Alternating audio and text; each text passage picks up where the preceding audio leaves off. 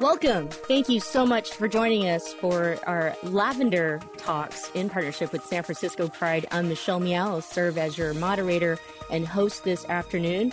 Today's discussion is touching base on the state of the LGBTQ movement with the next generation of LGBTQIA leaders. Today's program is brought to you by Gilead, Comcast, and San Francisco Pride's legacy partners, Bud Light, Hilton San Francisco Union Square, KPIX 5 CBS Bay Area, Kaiser Permanente, Genentech, GLBT Historical Society, KBCW TV, Park 55, San Francisco, Smirnoff, Recology, and T-Mobile. And now I'm very, very pleased to introduce you to our incredible panelists.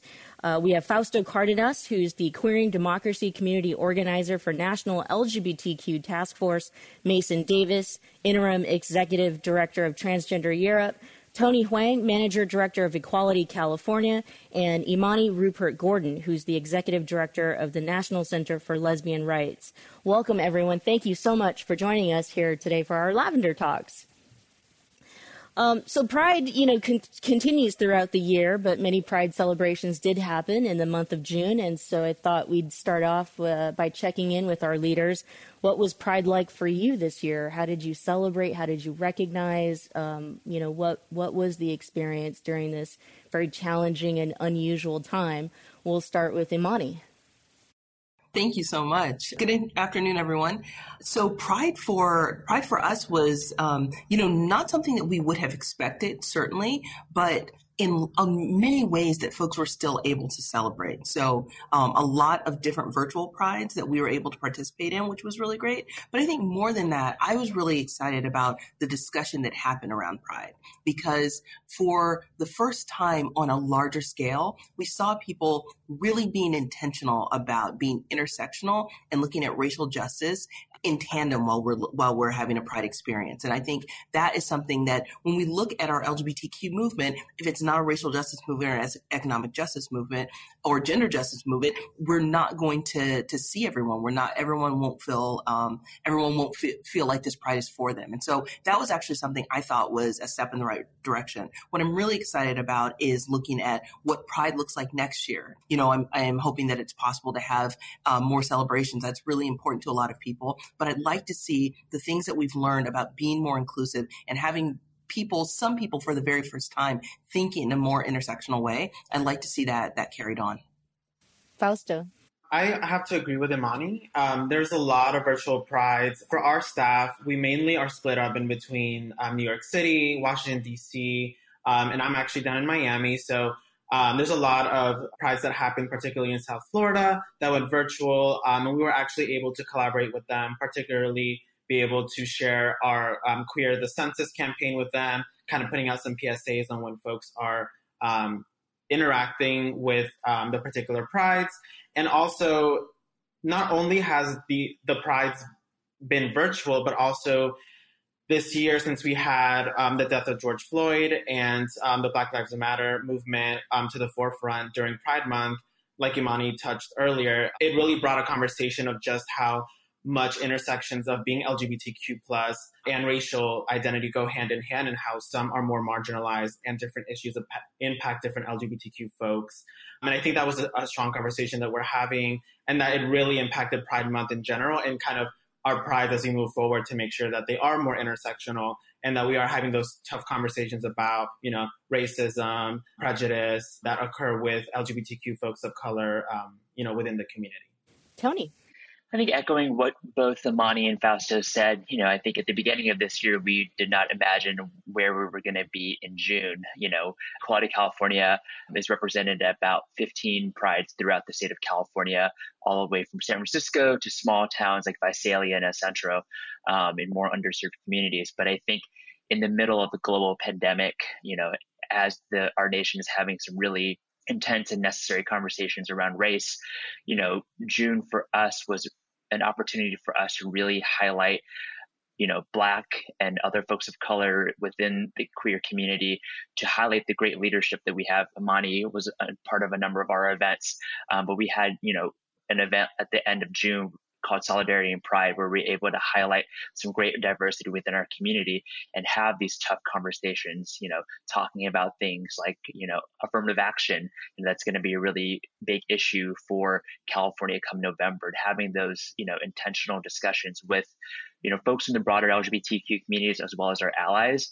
Um, you know, I think to Imani's point, you know, what does Pride look like next year for us? We want to continue this conversation, hopefully in person, but continue to center folks of color and making sure that they're leading and at the table um, so that you know we're building upon some of these you know moments that were tough and hard right now but is, is an opportunity for us as a movement to move forward and masen what an odd pride what a weird 2020. I, I mean, I echo what my colleagues are, are sharing about this year being really different in some wonderful ways. For a long time, it has felt that Pride has become a party with a lot of a lot of great dances and corporate support, and, and that's been really uh, a big evolution over the last decades.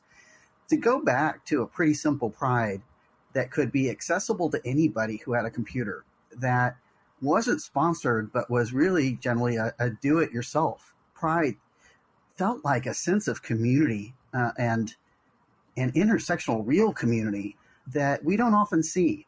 So I think it was a really powerful pride this year.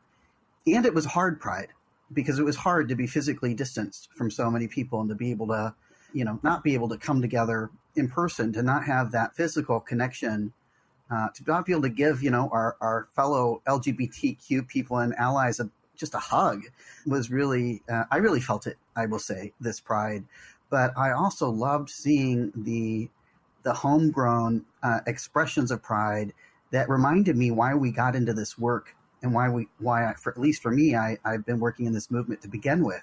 It gives me a lot of hope, especially as we look at the the intersections between the LGBTQI movement and all the other movements, especially the the movement for Black Lives and against racism in this in this nation right now. Those paths have to be uh, come together as we both move forward. Thank you all, and uh, I think it's you know we can continue saying Happy Pride uh, and know that you know the work continues.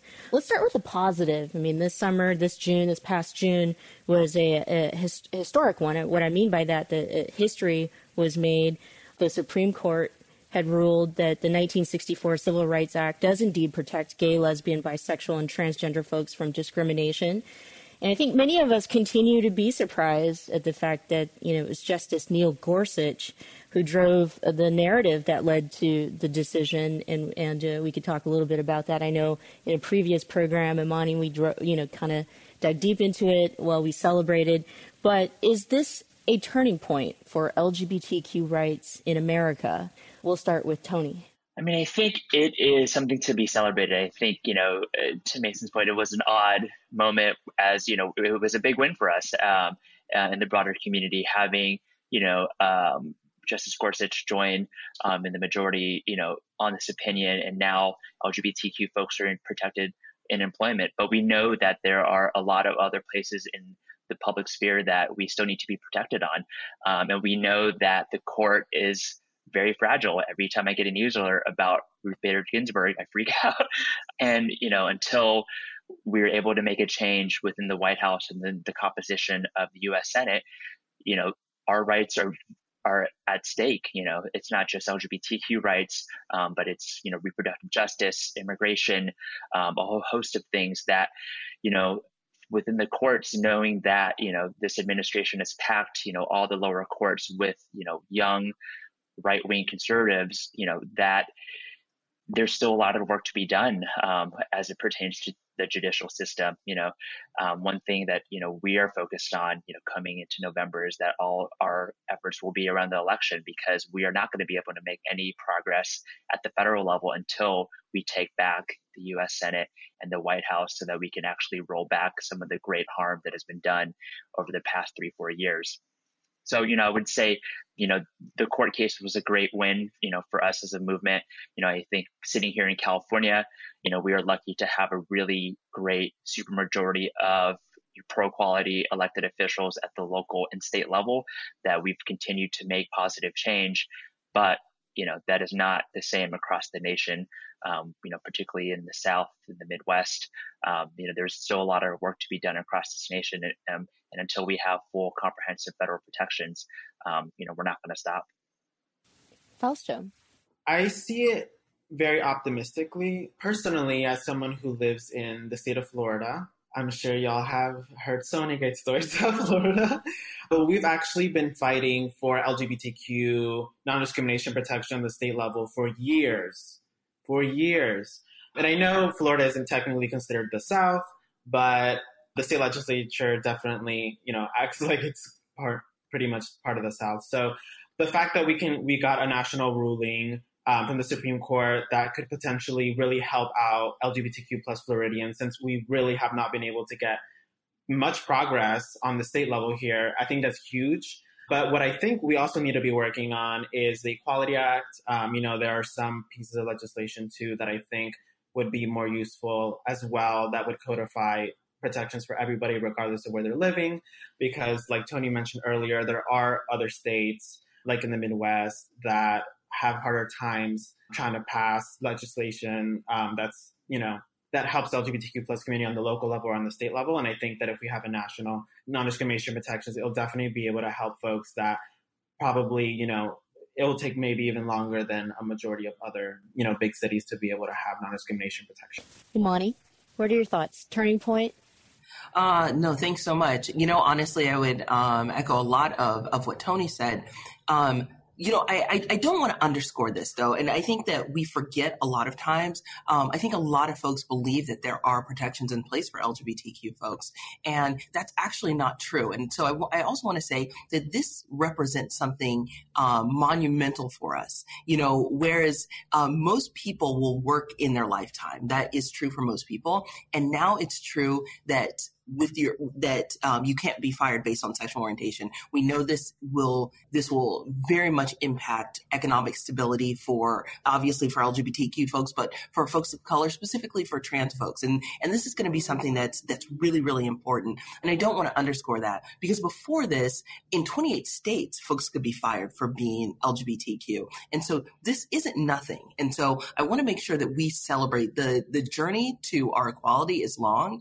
And so this actually represents something really big. And so I want to make sure that we take the time to celebrate that and also recognize that there is more that can be done here. You know, it's not this, the, um, this is talking specifically about employment, but we also know that this is going to have huge impacts on things like, on things like healthcare and housing. And so we're going to see this impact more than just, uh, Title VII. So that's something that's really exciting and that this is not everything. It's not even close to everything because although this gives a very strong protection, we also know that this administration is going to make us fight for it every single time. And so, whereas we would hope that uh, an administration would really listen to the Supreme Court and, you know, and that would be it, we're going to have to fight for this every single time. And remembering that though we have the backing of the Supreme Court, which is which is monumental, going to court isn't always accessible to everyone, and we have to we have to recognize that um, this is a this is this is a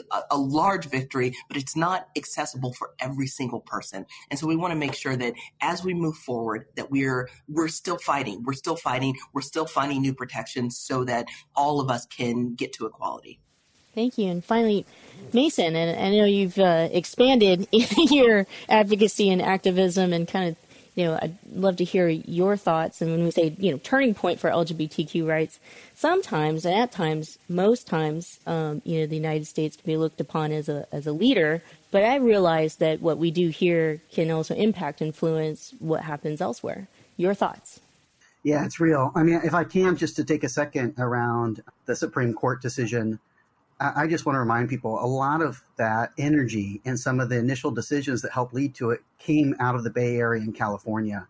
A lot of the work of NCLR and Transgender Law Center were really critical to getting the cases up there and to making sure that they were the right cases to get a good decision. So we've uh, here in the Bay Area had a really important role in that, as have all of the legal advocates in our in our community working really hard over the last several years.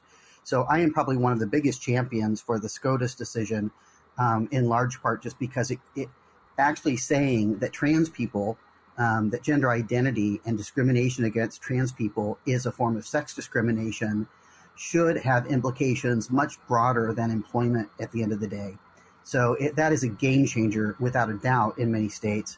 And we are not done. I've heard some people say, ah, does that mean we're done as a movement? We get to close up shop? We can declare victory? And that answer is no.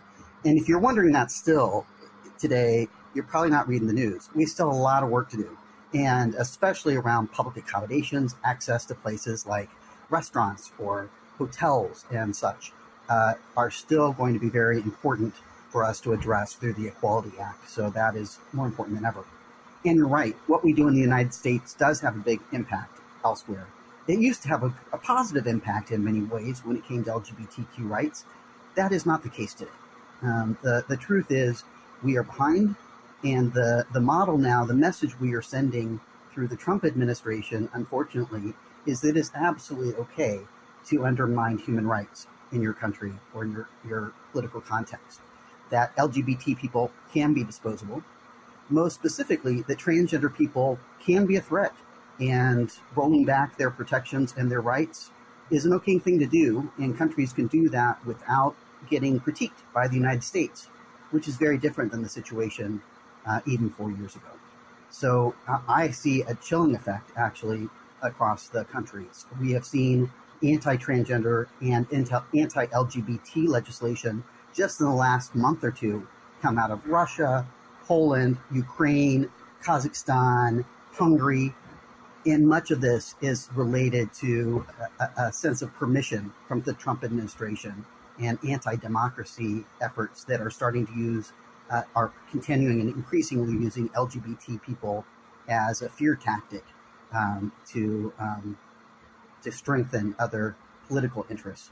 And a lot of that stems back to our president. So I think we've got to be really careful in this moment as we are unfortunately exporting not human rights, but uh, anti LGBT sentiment, especially when it comes to religious exemptions and freedom, which um, you know I think we all have to be very thoughtful about. As Imani said, these rights are not taken for granted. We're going to have to fight on every every level, and one thing we will be, have to be fighting, and we are seeing happening around the globe, is um, how do we square the rights of LGBT people with the rights of people who would say that they deserve to be anti-LGBT as part of their faith.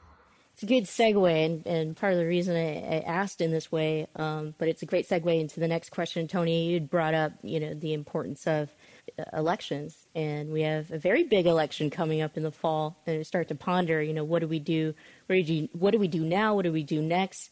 You know, if the United States allows or continues on in this authoritarian type of leadership, the the fear is that that will also influence and impact you know other governments, especially weaker governments. Uh, Masen, to your point, in uh, what we're witnessing here, uh, growing the, the, the increase of, of more hate and uh, hate that impacts many, many communities. And so, you know, changes in the U.S. or whatever happens in the United States can be an indicator of what might happen in other countries. Um, we've seen in the past a great example of that is marriage equality, and that didn't just take you know policy changes, but that also included uh, what we what we were able to do by activating campaigns and making social change. But where I'm going with that is, although we have had a win from you know a Supreme Court ruling, this administration has constantly attacked the LGBTQ community and rolling back rights, and and rolling back rights during a time in which they've been also successful in dividing the entire country. What are your thoughts on how much it is that we do need to focus on this election and and how important, you know, this this upcoming election is? And I think I think maybe we need to, you know, just be uh, very upfront and honest. Personally, uh, I'm I I I have a huge fear. I have a huge fear of what's going to happen, you know, this fall. So let's hear from our leaders. Tony, we'll go back to you. Sure. I mean, I, again, you know, that's that is our number one priority. You know, we are lucky is that we are, are sort of a multifaceted organization where we have a political action committee at both the state and the federal level where we can engage, you know, in the race for the White House and supporting congressional candidates um, in California and Nevada, where you know we are going to be mobilizing our members and all our allies um, on behalf of that because you know I think you know, living in a blue state like California, we know uh, California is going to vote Democratic, but how can we leverage some of those resources where we can, you know, affect change in some neighboring states? Arizona is a great example, a U.S. Senate race that is going to be up for grabs.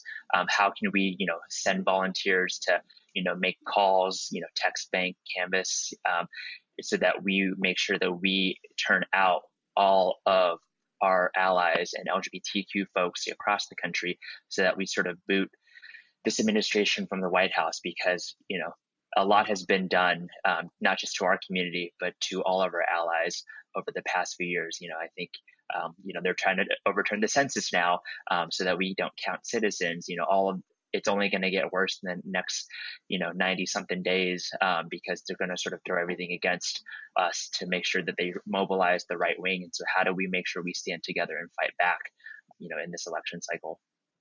Fausto.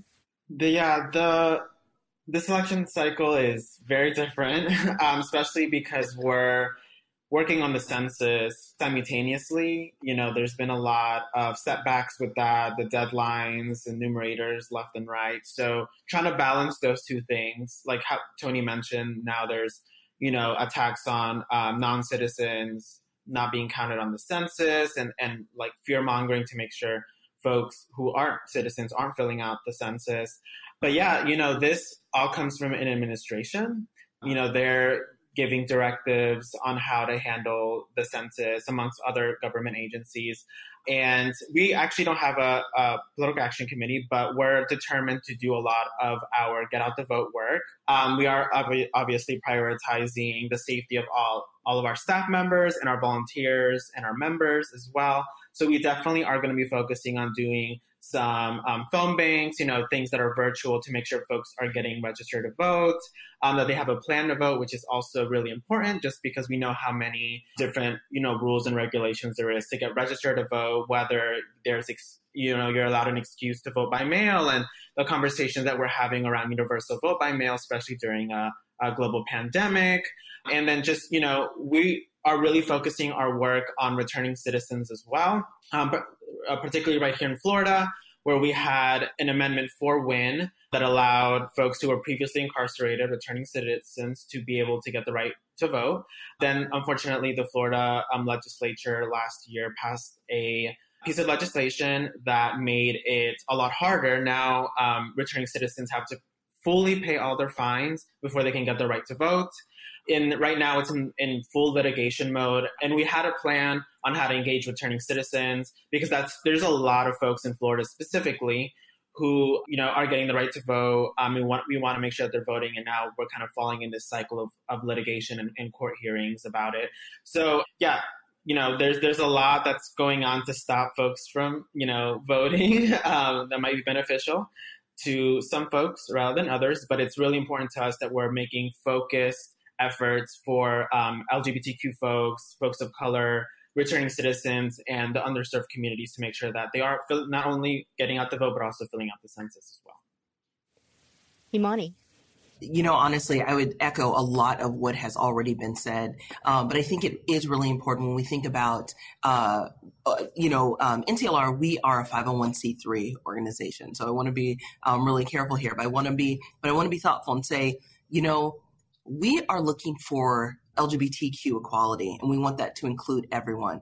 And our current administration has been very hostile to our community. And so, thinking about when we are getting out to vote, to really think about who is going to be really who is going to support getting our community to equality. And I think that is really something that we want to consider. That's really, really important. And then also making sure that folks are able to vote. You know, it's very, voter suppression is very, very real. And right now, during um, a global pandemic, is going to be something that we haven't seen before. And though I've seen things, I don't feel like I've seen nearly enough reminding folks that finding different ways to vote, to vote by mail, what it looks like, what the deadlines are, because these vary by state. This is isn't something that's consistent at all. And so just making sure that everyone has the opportunity to vote is something that I think is also going to be really, really important during this time. And then also, you know, just wanting to say, we do know that our country does impact the rest of the world. We know that that's something, you know, we'll say that I think that right now with sort of current handling of, of this current pandemic. I don't know that I don't know that we are this beacon of hope to a lot of folks. So um, so there's that. But I think so. I definitely think there is some room for improvement. Um, I don't think that um, that folks are looking to us in every way as this is the way to go. I think that in a lot of ways it looks like you know it looks like we're bringing in the rear, and I think in a, um, to a lot of people. And so um, I think that's something to um, to consider as well. Masen. I can't imagine a more important election than the one this year, other than maybe the one four years ago, but it didn't go quite the way I expected. There is so much at stake. I can't ever think of a time there's been more at stake as we go into a presidential. And it's not just about LGBTQ rights, though it is about LGBTQ rights. It's about racism. It's about sex and sexism. It is about migration. It is about who are we as a people. It is about democracy. It is about the rule of law we are just in a such a, a um, such an important moment, and so and we know there are all these forces that realize how important it is and are going to do everything they can to keep people from casting a fair ballot, especially in the middle of COVID. So I believe we have to be absolutely vigilant, do everything that we can to help people understand what's at stake, because there's so much at stake, and how to support each other in getting to the polls and making sure that we're counted. I'll also note, if I can, there are many state level races that are incredibly important as well. And so the I don't want those to get lost. Um, one of the projects I've been involved in is called the Q Trust, that has been identifying and vetting LGBTQ supportive candidates in key swing states to try to get them resource and help stabilize that. So if people are interested in that, there's some resources out there because uh, we've got to be looking both both up the ballot and down the ballot to make sure that we have the kind of protections that our people need, and to be honest, that we protect democracy in the United States. Thank you so much. And uh, also, another great segue to our audience. Thank you, audience, for writing in your comments and your questions. Keep them coming, and we'll get them to our leaders. Uh, they're, they're, this is for anyone who wants to answer it and uh, definitely want to um, respect you know, the fact that you're all you're working, some of you, for 501c3. So anyone who wants to answer this, what do you think of Joe Biden's commitment to LGBTQ rights, and who should he pick as his VP? For Equality California, we were had the ability to um, get questionnaires um, and interview many of the leading Democratic candidates, um, and we were impressed for the first time in history that we had a plethora of really outstanding Democratic candidates that were you know, had really comprehensive platforms on LGBTQ rights. And Vice President Biden has a true long-time track record, you know, and we are really excited to support him um, in this candidacy. You know, he has a really great staff. You know, we we love Reggie, um, his LGBTQ constituency director, and are really excited about what you know when they win, the folks that they'll surround themselves with, you know, to making sure that we have adequate representation within administration. We don't have any uh, ideas about the vice presidential pick. We know there are at least two great uh, Californians on the shortlist, but you know there are a lot of great candidates that are out there that he's considering and really excited about the announcement that'll come out next week. I think Karen Bass from LA would be an, amazing to see a community organizer who has done so much work especially on anti-black and anti-brown racism uh, in an incredibly progressive way. Uh, like she walks her talk, and that gets me really excited. So I'm going to be happy with whoever's picked, but uh, I think we should be really proud that we've got really good people uh, coming out of politics in the state. Yeah, yeah, I, I, that's the one thing that's exciting, at least for myself as well as a voter, is just you know getting to that point where we'll find out who Joe Biden's pick for VP is, and hopefully it will be a, a woman and, um, uh, that's that would be very exciting. Another question from our audience here: What does it mean to you to be recognized as a next generation leader in the LGBTQ community? Fausto, why don't we start with you? To me, it means a lot. I am actually 25 years old, so I have been part of the movement even before I was like professionally hired as working for organization. So to me personally, it's been a, a, big dream to actually be able to get to this part of my life um, so early on because that is what I've been working towards literally since high school.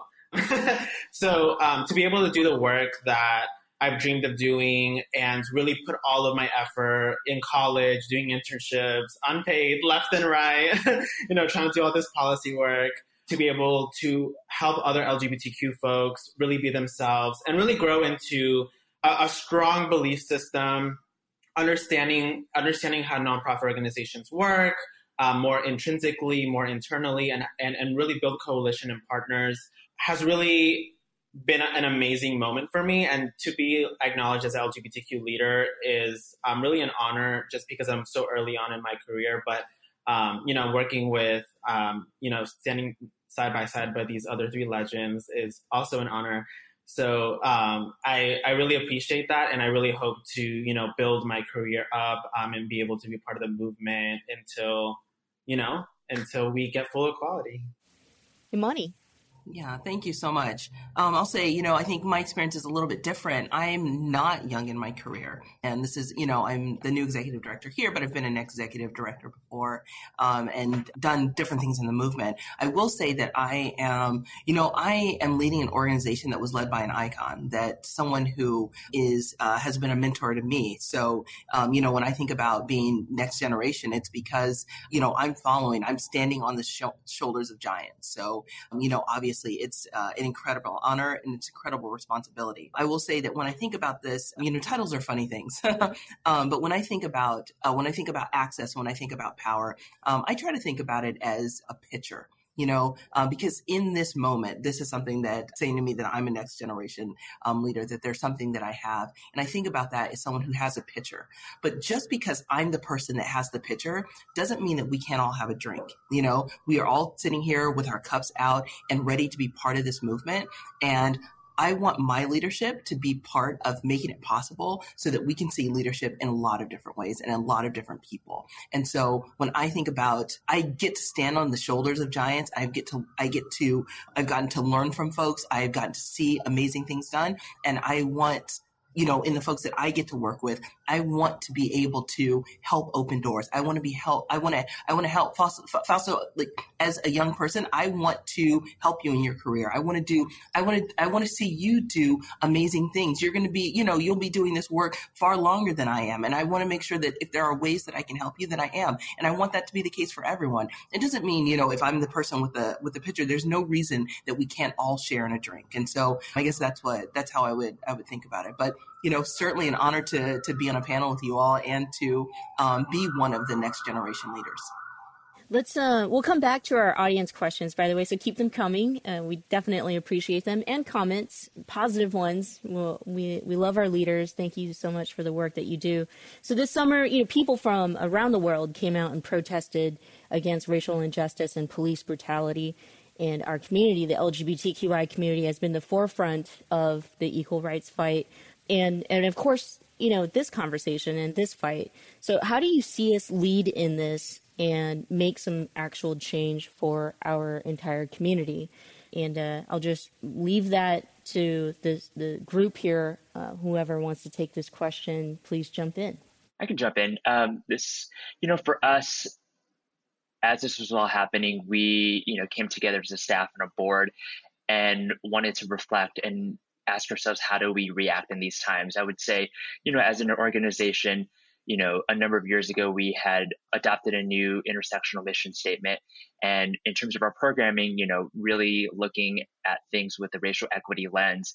But you know we wanted to see how can we as an lgbtq ally, lgbtq community be better allies to the racial justice movement so in response you know we are championing a number of bills, you know, that are put forth by the California Legislative Black Caucus.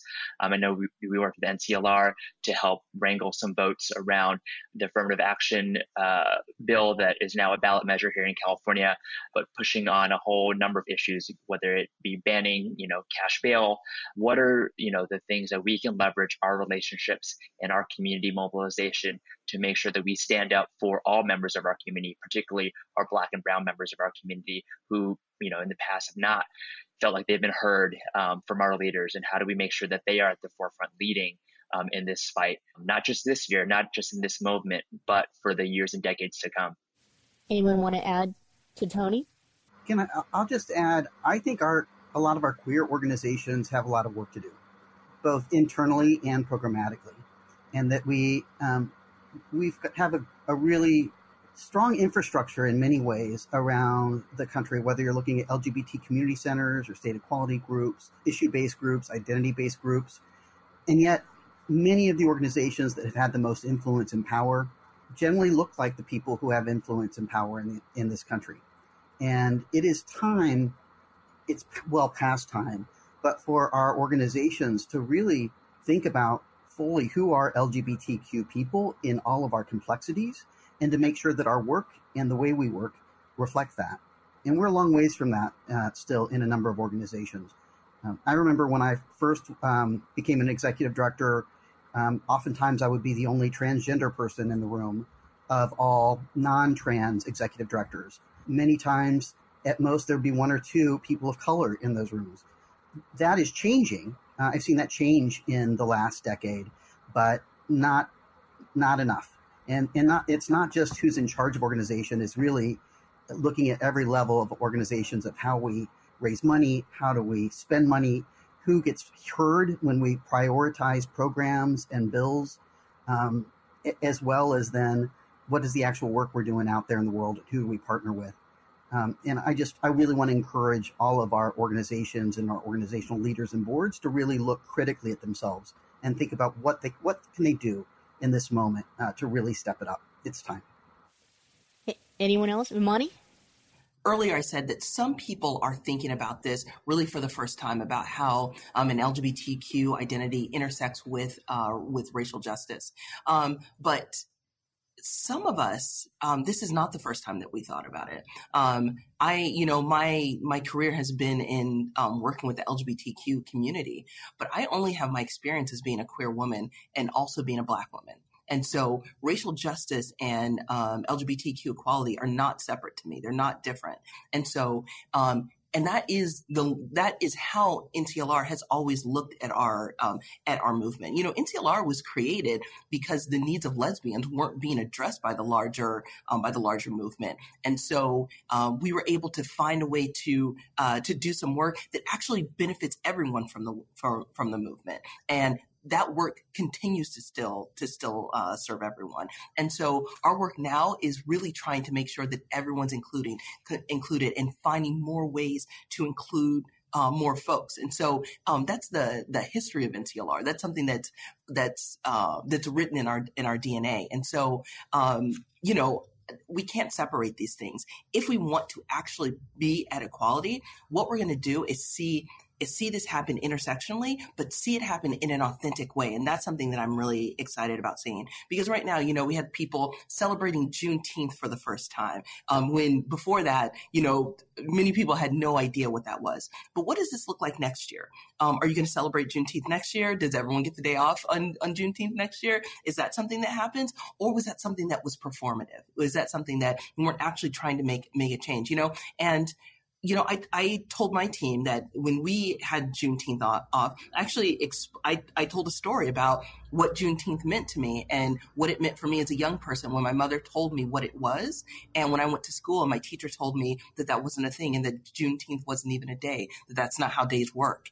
And so for many of us, our, we have an opportunity right now to include more folks and that was a way that we included more folks and that's that's a way that was authentic to us. Um, and that's why people have juneteenth off it um, nclr and why they will continue to have juneteenth off. And i hope that when we are moving forward that more folks are taking intentional moves to make a difference. Because you know i want to see more i want to see more folks of color i want to see more trans folks i want to see more folks with that that aren't in positions of power i want to see more people in positions of power but I don't want to do that at the expense of them. Because remember that our reputations aren't as flexible as our, our white, um, straight, cis counterparts. And so we have to make sure that when we put folks in positions of leadership, that they are ready for those positions and that we are supporting them in those positions. That is incredibly important. And so while all of this happens, well, all of this is changing, which I'm so excited about, I want to make sure that it's happening in an authentic way, that we're not just taking one person and saying, parading this person around and saying, hey, this is change right here, because that's not, that's not change. That's, um, we need to have actual structural institutional change, not um, not change for one person. That's individual comfort, and that's different than institutional change. So I want to make sure that when we're making these decisions next year, that these are things that are they're built into our systems. That that these are that we're having these legitimate conversations about how we pay people that that when when folks have to negotiate their salaries that that always hurts the same people because some people don't know how to negotiate their salaries. And so there are barriers that we are able to take away by just saying this is what the position pays. If you get the position you get this you you get this paycheck. If if you don't get the if you are not good enough for this paycheck you're not good enough for the position. And taking away these barriers so that we can fully fully fully support everyone in our community Thank you so much for that, Imani. Yeah, that's right, Masen. If we, if we could, we could all clap right now. And yeah, which leads me to the next question. You know, when we say Black Lives Matter, we also, and in the LGBTQ community and everyone else here should understand that we also mean Black trans lives matter. And Black trans women and women of color are being murdered at an alarming rate year after year. It's an LGBTQI issue. It's not just a trans issue. Uh, we've got to come together as a community and figure this out. What do we do to to to stop this, to prevent uh, you know the the murders? Um, that and and that was a, a, question where, although we saw the world come together to denounce you know the the killing of George Floyd, uh, police brutality. We also need to address the fact that we're losing black trans women I think um, something that's really important, I was going to mention the previous question, was um, highlighting the voices of those that fit within the intersections um, and struggles that we're, you know, talking about. Like me personally, I'm not black, so it's important that as an organization and also as a community, we're, we're um, highlighting the voices um, and the representation of folks who are black and trans, particularly black trans women. And we are allowing them to speak about their experience and talk about how they think in their local communities what can be done to better and make sure um, you know that there's progress because there's too much too much issues and murder especially in the state of florida every year there's always black trans women who are unfortunately being murdered. And it's like it's important that we're not telling folks like hey this is the best solution for you. It's if we're you know asking the local communities um, the folks there to tell us how can we help you? How can we support you? What would be the best way? Because not all communities are exactly the same. Um, there's geographical barriers, socioeconomic barriers. It's important that we allow the trans community, particularly those who are Black and trans and Black trans women, to be at the forefront of this movement and us as an organization and as a community be there to actually support the efforts that they're asking us to support, whether it's um, economic, political, um, and whether there, there's you know police accountability, um, and you know a huge huge different list of demands that could happen but it's important that we really are highlighting and listening to the particular folks in that local area making sure that we're supporting them on how to best um, you know be able to uplift them and stop these horrendous murders because it keeps happening. And it seems like we're unfortunately leaving them behind as an lgbtq community as organizations kind of how masen um, touched on earlier, you know, we gotta also have a lot of um, systemic and change even within organizations, making sure that we are providing for those most marginalized communities in the LGBTQ community. Because if we're all fighting for LGBTQ plus um, liberation and equality, we got to make sure that we are working for the most marginalized um, within the community. Anyone want to add to Fausto? I would just add uh, this is it really is an epidemic and it has been for years. But it, the more visible transgender people are, the more violence we're experiencing, especially trans people who are most vulnerable um, in the United States. That's specifically uh, Black trans women, um, Black Latin Latinx women, uh, as well as sex workers, uh, who you know many trans people uh, need to rely on that in order to make a living. Um, and you, you bring those any combination of that, we are seeing a big issue in the United States it's not just the U.S. At Transgender Europe, we run an international program called the Trans Murder Monitoring Project. And so we have staff that are tracking all of these incidents every year. A vast majority are trans women and trans women of color, and at the intersection as well of economic uh, vulnerability. And I, I, at this LGBT movement, we have to stop seeing somehow these uh, women, especially that are being killed as somehow other. These are not people who are other. These are our sisters. These are our brothers. These are people who are advocating like heck for LGBT equality in their in their countries and their cities and states in many ways. It, oftentimes they're taking care of other people. This is our community. This is our community. Our community is being killed and typically murdered with very little support uh, or investigation from the police. Um, and it, as, as long as we see this as something other that's over there with people who aren't part of us, then that's part of the problem. Trans, especially black trans women in the US and in many countries, are the canary in the coal mine and are experiencing the severe brunt of the anti LGBT movement that exists um, or energy, right? The, this hatred that we're seeing that's coming up in so many different places. Um, no matter, it, it, and much of that is ends up being linked back to like the marriage campaigns it's not they're not these are not disposable people they are us. And so I, I would really urge all of our community organizations to really think about what can they do more around anti-violence and what can we do within the lgbt community for people to realize that trans folk are part of you. Um, i mean i'm a gay man and a trans man. Um, that's true. Most of us live that intersectionality. Um, and we've got to find a way to be able to make sure that the most vulnerable are protected that's not happening today. Anyone else?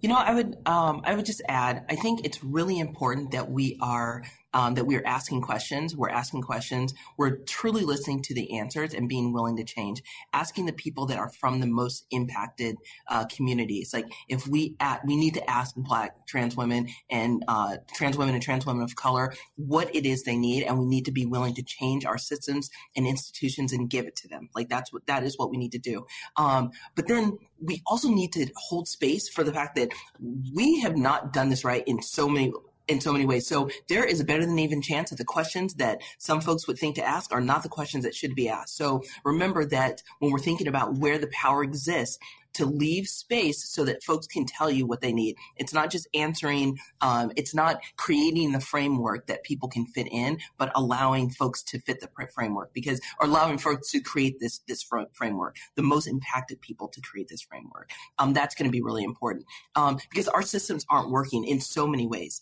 And then also, whenever we are looking at something that is disproportionately and negatively impacting any part of our community, then that's a key that there's something else at play. And so so thinking about like what it looks like, you know, when we're looking at sex work and the importance of decriminalizing sex work, because we know this is impacting transgender folks and transgender women of color um, more than our more than um, any other part of the LGB community. And so we want to make sure that if that if this is impacting if um, criminalization is impacting this community more, then we know that there's something else at play. And it's really easy to, to make that connection. You know, we talked earlier about um, economic resources and how and, you know, we know that over 80% of trans people experience uh, some sort of workplace discrimination. And so when we're thinking about economic stability, it's not hard to understand um, why that's difficult. And so really being thoughtful about this and then really also thinking about how, who where does accountability lie? Where does safety lie? You know, um, thinking about in the death of um, of of trans folks, do we see these murders being or, or, like do people find the, the murderers? Or is that something you know very often we see something happen just kind of um, goes away and that folks are actually misgendered in death which is i mean of the most disrespectful things that can happen. And so just the accountability who is supposed to keep us safe? You know it's it's understandable that that there is an uprising that people don't trust who is supposed to keep us safe because when given an opportunity, there's so many ways that these institutions aren't created and these people aren't keeping us safe. And so thinking about all of those things, um, are, are, it's, it's something that we have to do. Thank you. Thank you so much for that. Uh, let's go back to our audience question. Uh, we have a, an audience member here, actually, Lisa Kastner, who wants to ask Masen a question, and we, we kind of alluded to it that you are taking on a, another role, which means leaving the country entirely. um, you're headed to Europe. Uh, how do attitudes and laws toward trans people differ from here uh, in the United States? That's a it's a great question. It's not an easy one though because Europe is so diverse in and of itself. Actually, as far as the the many countries that have their own cultures around gender. Um, so we do work in Europe as well as uh, Central Asia. So the the work, especially in Central Asia, is you know quite different than the work in France, for example. In Kazakhstan and France have very different perspectives on these questions. Um, I will say, in general, the um, European Union, Council of Europe, in many ways, were founded on uh, many human rights um, uh, kind of fundamentals that inform um, what member states of the EU should be doing or how they should be thinking about LGBT issues. And it gives us some um, some ability to really advocate in individual contexts to help improve the situation um, because of the support of the EC um, and in also UN mechanisms. Because in other parts of the world, people actually pay attention to what the UN says, which is very different here. So the it means that many of the ways that we think about rights there is much more a human rights frame than a civil rights frame. Um, and the, many of the big issues are around legal gender recognition, making sure that trans people can be uh, recognized in their new name and gender, or their accurate name and gender, uh, without having to be sterilized, without having to get divorced, um, without having to go through a series of mental health examinations and deemed mentally ill in order to be themselves. Um, and that has been the um, that's been an increasing standard is to be able to, for people to be able to be identify as transgender, have health care, have the legal documentations they need, uh, simply by saying this is who I am. And so um, that is we are starting to see more of that um, come to be in a way that is not we're not there in the United States, but we also have some countries that have uh, where people do have to literally be sterilized and divorced uh, before na- they can change their name. Um, and uh, and countries like Hungary that are now uh, making it illegal, or basically rolling back the ability of trans people to be legally recognized. So it's very complicated, and right now it is uh, it is a big fight. Um, it's one of the reasons um, I'm I'm eager to try to uh, help out there with the the team and uh, a large network of trans groups um, and allied groups on the ground trying to to survive both survive the, the pandemic, survive this moment in our political uh, history, and um, and to make sure their individual members and rights um, are able to survive the next couple of years. So it's it's quite different in many ways, but uh, at the end of the day, our opposition is the same, and I, I think it's important for us to remember that that many of the the groups like ADF and the groups that are behind a lot of the worst of the anti-LGBT efforts in the United States have exported that elsewhere, and we are dealing with the same type of people and oftentimes connected groups um, in other parts of the world. Uh, much of it stemming from the United States.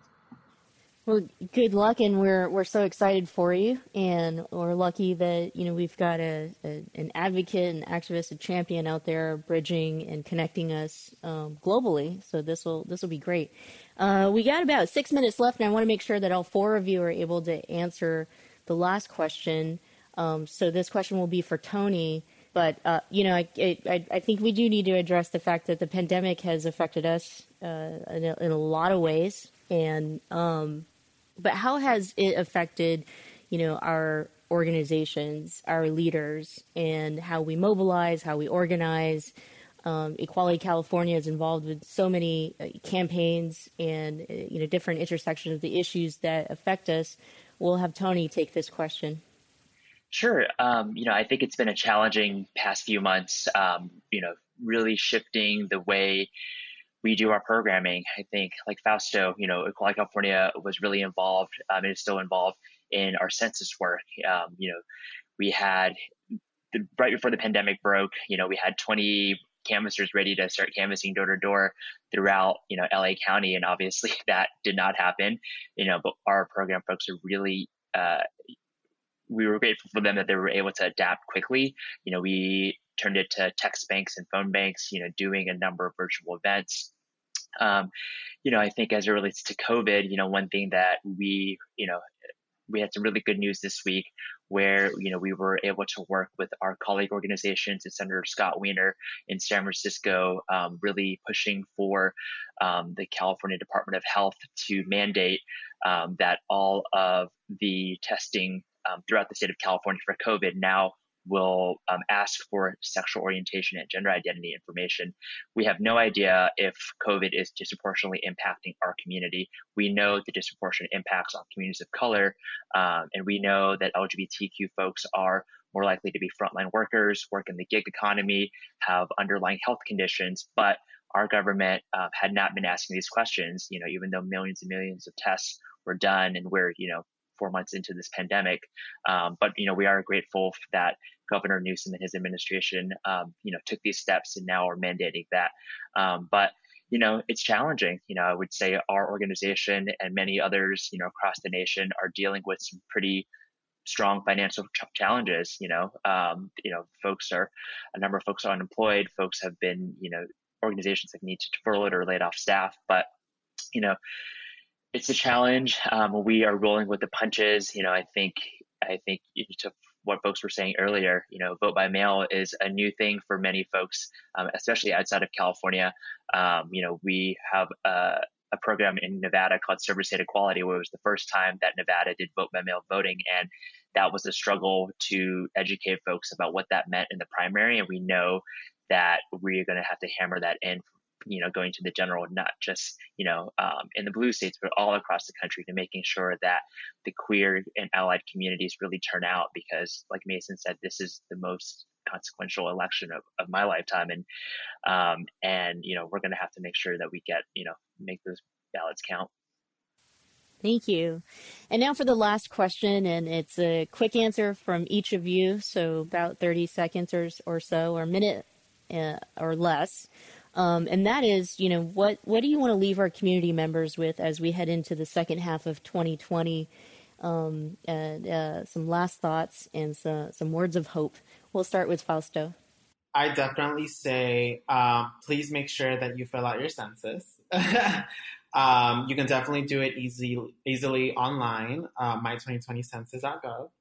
Um, and also, please um, make a plan to vote. Um, you know, we're talking about the consequences of and safety of folks, and making sure that we are actually getting out the vote. So, um, you know, how we hit on earlier, there is so many different um, deadlines, processes on how to get uh, a mail mail by vote ballot um, you know, um, deadlines, you know, if you know, change party affiliation. There's just so many things. So I would definitely say not only fill out your census, but please, please make a plan to vote um, and make sure that you are voting um, and getting all your other peers and everyone else to vote. Masen. Let's protect the health of our community in the next several months.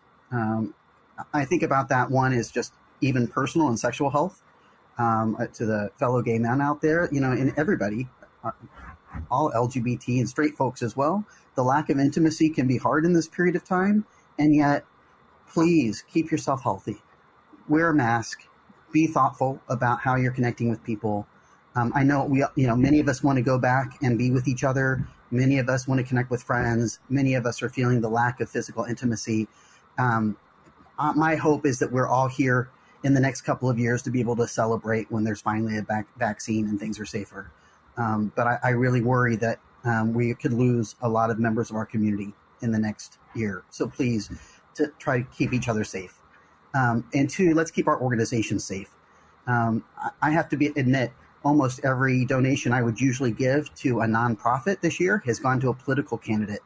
Um, I have never given as much politically, but I know our organizations are struggling my organization is struggling um, as foundations have moved money away from LGBT organizations to other issues, um, especially in light of COVID. It's really important if, when we come out of this that we have strong institutions, we have strong leaders, we have a strong and healthy people. So um, please do what you can to continue to support each other and our organizations.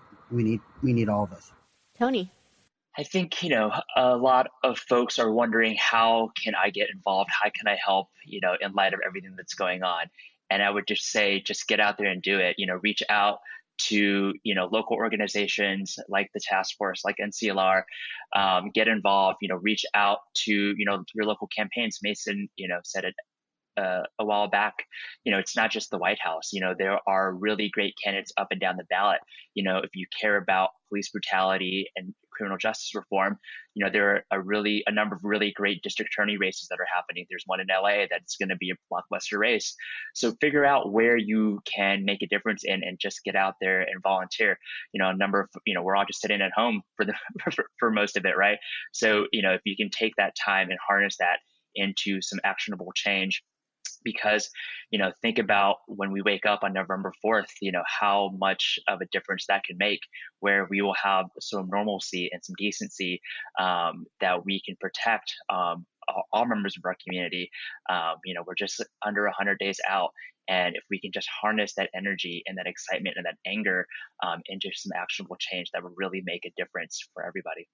And last but not least imani Thanks so much. You know, every day I go to work and I'm trying to be part of creating a world that I haven't seen before. And right now we are watching what happens when our imaginations, our our political imaginations are bigger than than what someone told us was possible. And we're seeing people with that have, you know, like some of the movements we're seeing right now are things that um, this this didn't just come up yesterday. You know, we're seeing there's um, folks have written about this, folks have talked about this uh, for a very long time. People have talked about a different way of keeping our folks safe, and so I would remind folks that um, when we are trying to get to equality, to remember that we don't need the infighting. There has always taken our our civil rights trajectory has been made up of all kinds, and it's all of us pushing to get further. And so even if there's something that's not quite your cup of tea, maybe it's too progressive for you, maybe you just don't think that it's it's strategic, remember that it's taken all types, it's taken all of us to get there. And so this is good for all of us, pushing pushing us to be better so that we're including more people is what we're trying to do. And so I would say that this is a very exciting time. I love that. I love that. In the fight for equality, you do not need to be invited. Come on and join us. Let's do something right now. Support the work of all of these incredible leaders the National Center for Lesbian Rights, National LGBTQ Task Force, Equality California, and Transgender Europe. I want to thank Imani. Fausto, Tony, and Masen for being here with us, our wonderful panelists and our, our leaders again. Um, thank you so much for fighting for our community. And thank you to all of you who've joined us here for Lavender Talks in partnership with San Francisco Pride. We have a surprise. This is not the last one. We'll continue throughout the year. You heard that, uh, you know, the, the fight continues, Pride continues, and we all need each other. I'm Michelle Meow. I've got a program here at the Commonwealth Club, the longest and oldest running public affairs forum in the country. For a full schedule of our programs coming up, head to commonwealthclub.org slash MMS. You don't want to miss the next one coming up. It's with award-winning journalist Maria Ressa, who's just been charged with cyber libel. What is that? Well, whatever happens to Maria is a threat to democracy and to journalism, so make sure you join us. We'll see you next time, my friends.